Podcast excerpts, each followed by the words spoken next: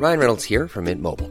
With the price of just about everything going up during inflation, we thought we'd bring our prices down. So to help us, we brought in a reverse auctioneer, which is apparently a thing. Mint Mobile Unlimited Premium Wireless. How to get thirty, thirty, how to get thirty, how to get twenty, twenty, twenty, how to get twenty, twenty, how to get fifteen, fifteen, fifteen, fifteen, just fifteen bucks a month? Sold! Give it a try at mintmobile.com slash switch. forty-five dollars up front for three months plus taxes and fees. Promoting for new customers for limited time. Unlimited more than forty gigabytes per month. Slows full terms at mint mobile dot com. Hello and welcome to World Weekly from the Financial Times. I'm Gideon Rachman. The year twenty sixteen's begun with a sharp deterioration in the relationship between the major powers in the Gulf region, Iran and Saudi Arabia. It's yet another dangerous development in a Middle East region that's already racked by war. Joining me to discuss the situation is Roula Khalaf, the F T's foreign editor who's followed the region for many years. And on the line from Washington is our correspondent there, Jeff Dyer. Roula, I've said this is a dangerous development. How dangerous? Well, it's very dangerous because the region is already in a state of constant deterioration and escalating violence. And it's dangerous because Iran and Saudi Arabia are confronting each other on various fronts through proxies in Yemen, to a certain extent even in Iraq, and mainly in Syria. And whatever happens in the relationship between them plays out all across the region. So rather than a risk of them actually directly going to war, it's more that they will feed their proxies and the conflicts we're trying to damp down will flare up. Yes, I think the chances of a direct military confrontation between them are very slim.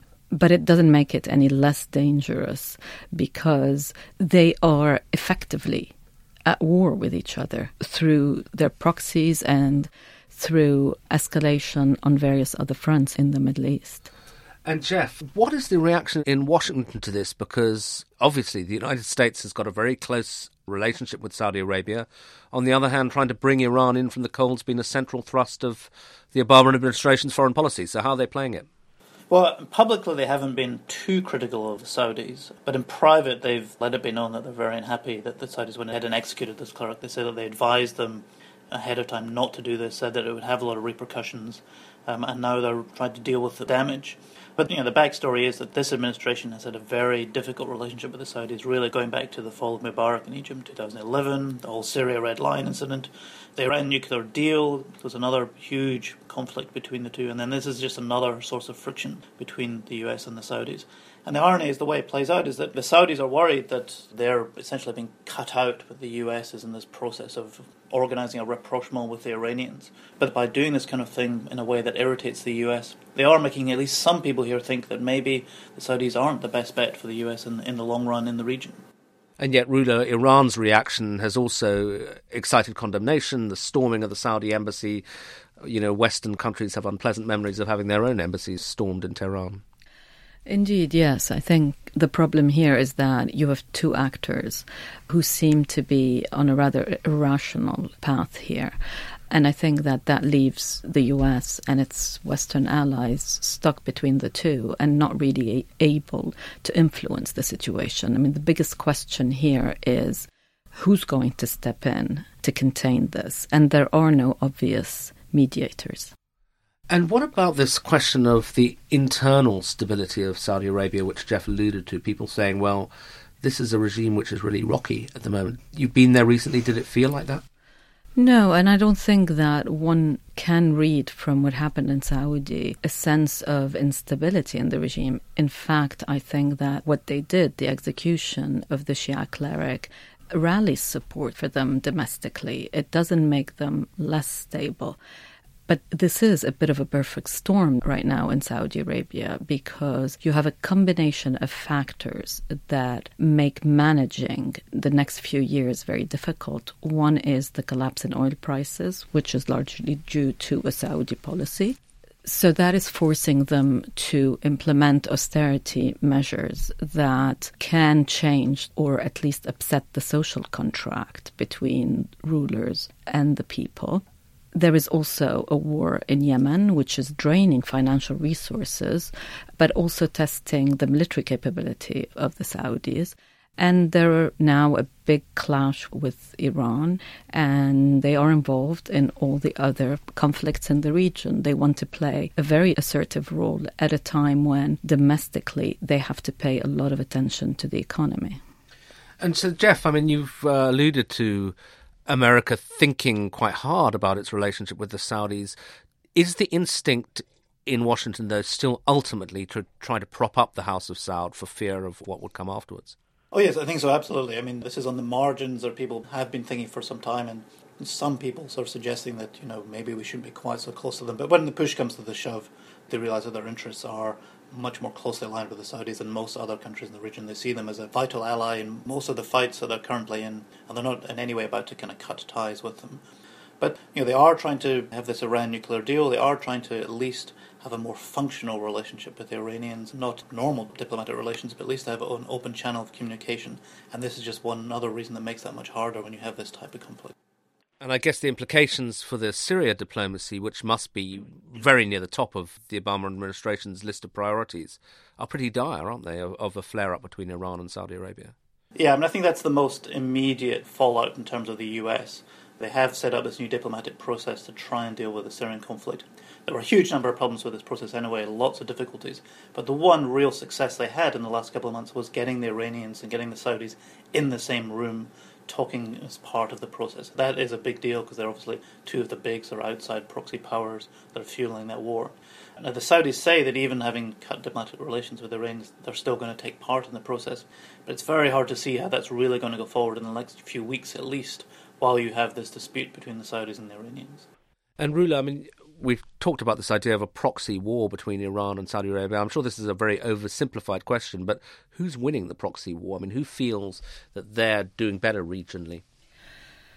My sense is that at the end of the day, the only thing that's being achieved by both sides is destructive. I don't see anyone really winning or getting anything out of this. What I see them both accomplishing is creating just complete chaos all over the place. So the Saudis feel that the Iranians have had the upper hand and that they're on the defensive and they're now trying to stand up to Iran. But ultimately, I don't see what either one of them really gets out of this. Mm. And Jeff, I mean, you, we talked about Syria as a prime goal of American diplomacy this year. I mean, last year's big achievement was the Iran nuclear deal. If this begins to escalate, is that now in question, that that could unravel? I think this administration, this president, will do everything they can to try and keep the Iran deal on track. And they will try to make sure that this particular dispute doesn't unravel the Iran deal. But there are lots of other areas of friction around the Iran deal as well. You've had Iran conducting two ballistic missile tests in recent months. So you have a question of whether the U S is going to put sanctions on Iran. You have questions the Iranians and Europeans have raised about U S visa legislation and what that means for the Iran deal. So there are, as we get closer to implementing the Iran deal, which is supposed to happen probably in February, there are a whole series of different issues that have come up, of which this is one. But I think ultimately the administration will do everything it can to try and keep the deal on track. Is that your feeling too, Roula, that the Iran deal will survive? Yes, I think that there's just too much at stake for the administration. This is the flagship foreign policy achievement of the Obama administration. At the same time, I think it is becoming trickier for the U S because they can't lose the Saudis. So I think it's going to be very, very difficult to manage this year. OK, and let's end then by talking about the prospects for the year ahead, since we're in the first week of January.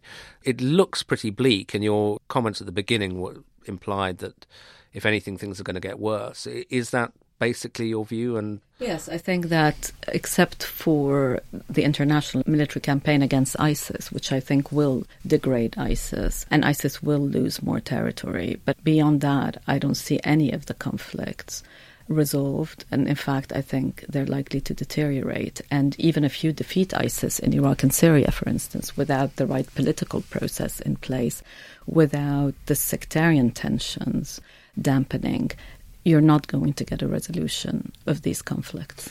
And Jeff, finally to conclude, I mean, a lot of people have been looking, hopefully despairingly, sometimes accusingly, across the Atlantic at Washington and saying, you know, well, can't the Americans sort this out? How do these conflicts in the Middle East seem from the viewpoint of the Obama administration, particularly since it's entering its last year? Are they in despair, or are they, to some extent, washing their hands of it? How's it look? Um, I mean, it's just one big headache after another. But I think, as Roula said, the one kind of thing that they are hanging on to is that they have stepped up the military campaign against ISIS in the last couple of months, and having some signs of progress. I mean, there are limited signs of progress, but some signs of progress. Follow Ramadi the other day being one part of that. And so they are slowly degrading ISIS, but they're not going to defeat ISIS for a long time. It's going to be very hard to get ISIS out. The big cities, Raqqa and Mosul, where it is based. And as it starts to lose territory and comes under more pressure, then the incentives for ISIS to do things like the Paris attack, like the San Bernardino attack, increase. So it could actually feel a lot worse in the West than in the U S, even if the military campaign does start to do well over the next year. So I think it's going to be another year for the administration of just one constant fighting one fire after another in the Middle East, just trying to keep up rather than actually really have any coherent kind of long-term strategy to bring order to the region. OK, well, with that rather gloomy thought, that's a nice way to start off twenty sixteen. Thanks very much, Jeff Dyer in Washington. Thanks also to Roula Khalaf here in the studio in London. That's it for this week. Until next. When you make decisions for your company, you look for the no-brainers. If you have a lot of mailing to do, Stamps dot com is the ultimate no-brainer. Use the Stamps dot com mobile app to mail everything you need to keep your business running with up to eighty-nine percent off U S P S and U P S. Make the same no-brainer decision as over one million other businesses with Stamps dot com. Use code PROGRAM for a special offer. That's Stamps dot com, code PROGRAM. Next week, goodbye.